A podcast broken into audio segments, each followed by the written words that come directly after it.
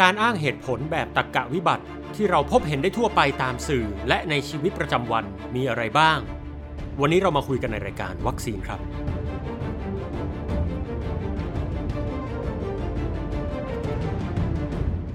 ยินดีต้อนรับทุกท่านเข้าสู่รายการวัคซีน รายการที่จะช่วยเสริมสร้างภูมิคุ้มกันทางความคิดครับ พบกับผมอาจวรงจันทมาศผู้ดำเนินรายการ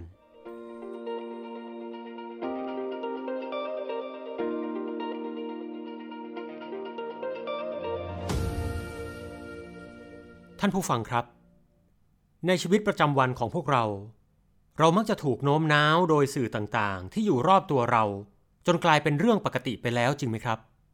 ซึ่งรูปแบบหนึ่งของการโน้มน้าวก็คือการพยายามอ้างเหตุผลเพื่อให้เราคล้อยตามนั่นเอง ปัญหาหนึ่งของการเสพสื่อก็คือ หลาย ๆ ครั้งเลยที่สื่อต่างๆ มักจะมีการอ้างเหตุผลแบบที่ไม่สมเหตุสมผล หรือที่เรียกว่าตักกะวิบัติ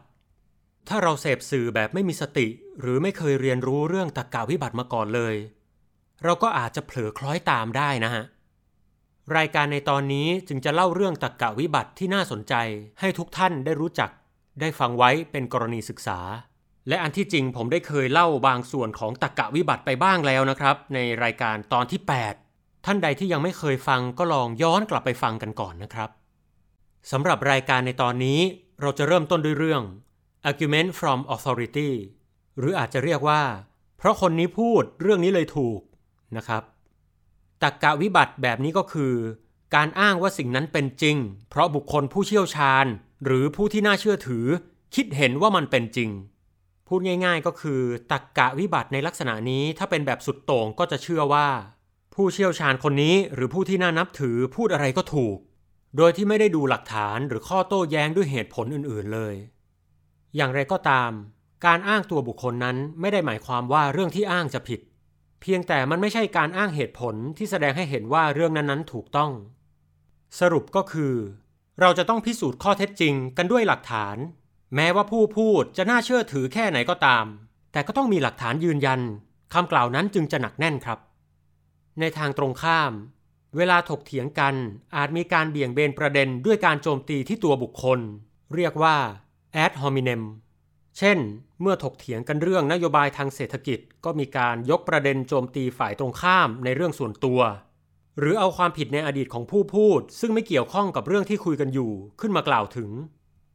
การโจมตีไปที่ตัวบุคคลแบบนี้มักจะใช้ในการสร้างข่าวปลอมที่เกี่ยวกับการเมือง หรือการถกเถียงที่เกี่ยวกับการเมือง เราเป็นประชาชนผู้ฟังก็ต้องคอยแยกแยะครับว่า เอ๊ะ อันนี้มันนอกเรื่องที่เราคุยกันหรือเปล่าหรืออะไรยังไงนะฮะอันนี้ รื่องต่อไปมีชื่อว่า argumentum ad populum คือการอ้างว่าสิ่งนี้จริง เพราะคนส่วนมากเชื่อกันว่าจริง หรืออ้างว่าสิ่งนี้ดี เพราะใครๆก็เชื่อกันว่าดี ซึ่งเราต้องระวัง เพราะเรื่องนี้มันไม่จริงเสมอไป ข่าวปลอมหลายเรื่องที่มีคนเชื่อถือกันเยอะ อาจใช้การอ้างเหตุผลลักษณะนี้มาเพิ่มความน่าเชื่อถือเข้าไปอีก ตัวอย่างที่เราเห็นได้ตามสื่อต่างๆ บ่อยๆ เลยครับ เช่น เวลาใครมาชวนไปแชร์ลูกโซ่แบบวงใหญ่ ๆ ก็มักจะอ้างว่า นี่เธอวงนี้ใหญ่มากนะ น่าเชื่อถือ โหมันจะโดนโกงกันหมดเลยเหรอเอ่อคำตอบคือเป็นไปได้ครับ อาจจะโดนโกงกันหมดได้เลยครับ หรือการรักษาแบบผิดๆที่มีคนจำนวนมากให้ความเชื่อถือ ก็อาจจะอ้างว่า เออนี่เธอ นี่หมอคนนี้เขาต้มน้ำแปลกๆให้กินน่ะเออแต่คนเขาก็มารักษากันเยอะนะ น่าเชื่อถือ มันจะเป็นอันตรายได้เหรอคำตอบคือเป็นไปได้ครับ อาจจะเกิดอันตรายจากยาประหลาดๆนั้นได้ อีกตัวอย่างที่เห็นกันบ่อยก็มักจะเป็นการอ้างเกี่ยวกับสินค้า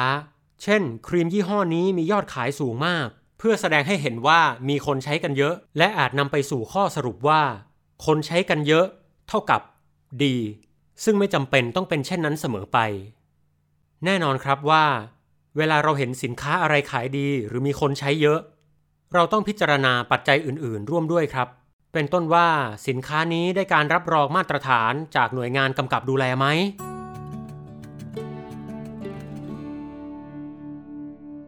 เรื่องต่อไปมีชื่อว่า appeal to tradition คือการอ้างเหตุผลว่า สิ่งนี้ถูกต้องเพราะทำกันมานานแล้ว ซึ่งก็ไม่จริงเสมอไป เดี๋ยวต้องบอกก่อนนะครับว่า เรื่องนี้ไม่ได้หมายความว่าประเพณีหรือวัฒนธรรมเป็นสิ่งไม่ดีนะครับ แต่เราต้องพิจารณาเป็นเรื่องๆไป ข่าวปลอมและความเชื่อผิดๆหลายเรื่องที่มีมาอย่างยาวนานโดยไม่ได้หายไปไหน ส่วนหนึ่งก็คงเกิดจากการกล่าวอ้างเหตุผลลักษณะนี้แหละครับว่า ความเชื่อเนี้ยมันมีมาตั้งนานแล้ว มันจึงถูกต้อง ทั้งที่มนุษย์เราก็เคยเชื่อว่าโลกเป็นศูนย์กลางของเอกภพมานานนับพันปี แต่ทุกวันนี้เราก็รู้ดีว่าความเชื่อนั้นผิดมานานนับพันปี อีกทั้งเรื่องบางเรื่องยังอาจจะดีในบริบทของโลกยุคก่อน แต่มันอาจไม่เหมาะสมกับโลกยุคใหม่ก็ได้ ดังนั้นการอ้างเหตุผลว่าสิ่งนี้ถูกต้อง สิ่งนี้จริง เพราะทำกันมานานแล้ว เชื่อกันมานานแล้ว จึงเป็นการอ้างเหตุผลที่มีลักษณะเป็นตรรกะวิบัตินั่นเอง เรื่องต่อไปมีชื่อว่า post hoc ergo propter hoc ชื่อตอนนี้ก็ออกเสียงยากนะครับ บอกตรงๆว่าฝึกตั้งนานเนี่ยนะฮะ แต่ว่าเราเข้าใจเรื่องนี้ไม่ยากเลยครับ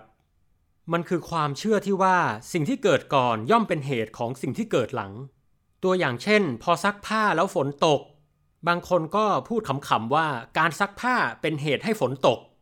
ในความเป็นจริงนี่เป็นแค่การพูดเล่นๆ ไม่ได้มีใครเชื่อเป็นจริงเป็นจัง แต่ตัวอย่างแบบจริงจังที่เรามักพบเห็นได้ในข่าวทั่วไป ก็เช่น ข่าวอุบัติเหตุที่มีผู้รอดชีวิต ก็อาจจะมีการพาดหัวข่าวว่า ผู้รอดชีวิตคนนั้นมีการพกอะไรติดตัวไว้ แล้วก็ให้ข่าวในทำนองเชื่อมโยงว่า การพกของสิ่งนั้นไว้ทำให้เขารอดชีวิต ทั้งที่จริงๆ การพกของสิ่งนั้นไว้ไม่ได้เป็นเหตุให้เขารอดชีวิต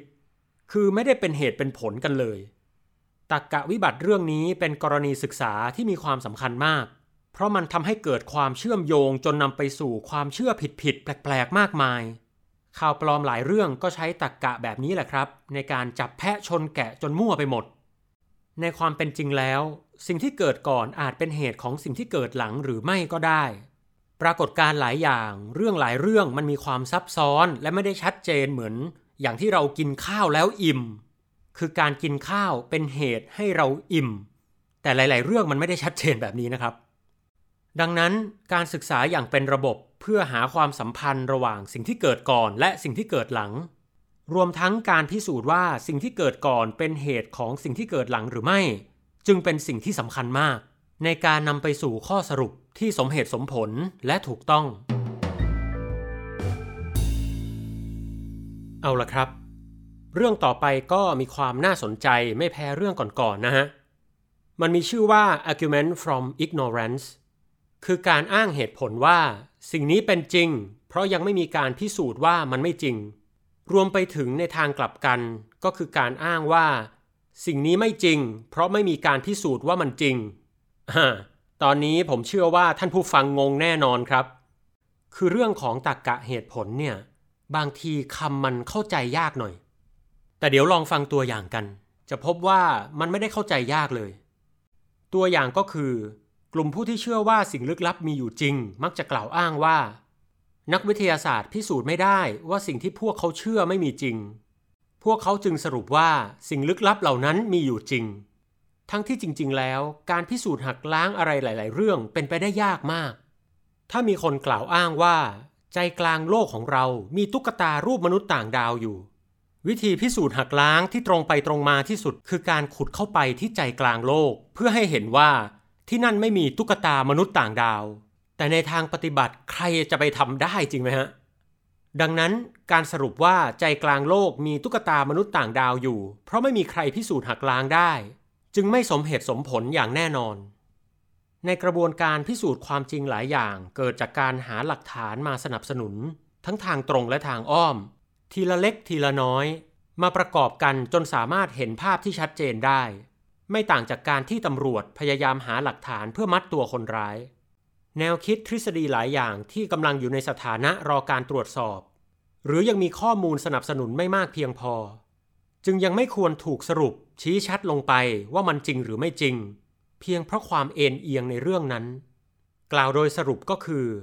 การไม่มีหลักฐานไม่ได้เป็นหลักฐานของการไม่มีนั่นเองครับ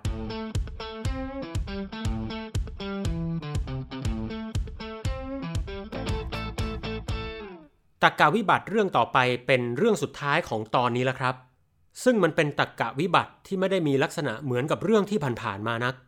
แต่ผมเห็นว่ามันเป็นประโยชน์ต่อท่านผู้ฟัง ก็เลยคัดเลือกมาแถมท้ายให้ นั่นก็คือ incomplete comparison หรือการเปรียบเทียบข้อเท็จจริงที่ไม่สมบูรณ์ พบเห็นได้บ่อยในการโฆษณาชวนเชื่อโน้มน้าวผู้บริโภค ด้วยการใช้ข้อความที่ฟังดูดี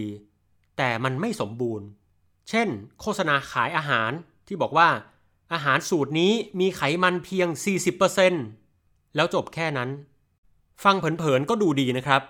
แต่ถ้าคิดให้ดีจะพบกับปัญหาว่าคำว่า 40%เนี่ยเป็น 40%เทียบกับอะไร บางโฆษณาก็มีการเปรียบเทียบกำกวม ด้วยการบอกว่า ของของเรามีคุณสมบัติด้านนี้ดีกว่า แต่ถ้าคิดให้ดีจะพบว่าคำว่าดีกว่าเนี่ยดีกว่าเทียบกับอะไร ดังนั้นคำโฆษณาต่างๆ จึงเป็นสิ่งที่ผู้บริโภคอย่างเรา ต้องรับฟังรับชมอย่างมีสติ และพิจารณาข้อเท็จจริงให้ลึกลงไป เท่าที่พอจะทำได้นะครับ โดยสรุปแล้วรายการในตอนนี้ก็คือการเล่าเรื่องตักกะวิบัติที่พวกข่าวปลอมมักจะใช้กันอยู่บ่อยๆ ส่วนท่านใดยังไม่เคยฟังรายการในตอนที่เป็นตักกะวิบัติตอนแรก ก็อย่าลืมย้อนกลับไปฟังนะครับ จะได้ครบถ้วน อย่างไรก็ตาม ในโลกใบนี้ยังมีตักกะวิบัติอีกมากมายหลายรูปแบบ ที่รอให้ท่านผู้ฟังเข้าไปศึกษาเพิ่มเติม สุดท้ายนี้ก็ขอให้ทุกท่าน คิดอะไรก็สมเหตุสมผล ปราศจากซึ่งตักกะวิบัติ และไม่หลงเชื่อการอ้างเหตุผลแบบตักกะวิบัติต่างๆ ครับ ในตอนนี้รายการวัคซีนก็หมดเวลาลงแล้ว ขอบคุณทุกท่านนะครับที่ติดตามรับฟังมาจนถึงตอนนี้ และขอขอบคุณกองทุนพัฒนาสื่อปลอดภัยและสร้างสรรค์ที่ให้การสนับสนุนรายการมาเป็นอย่างดี รายการในตอนหน้าจะเป็นเรื่องเกี่ยวกับดวงจันทร์นะครับ ส่วนจะเกี่ยวกับดวงจันทร์ในแง่มุมไหนอย่างไร ต้องรอฟังสำหรับวันนี้ สวัสดีครับ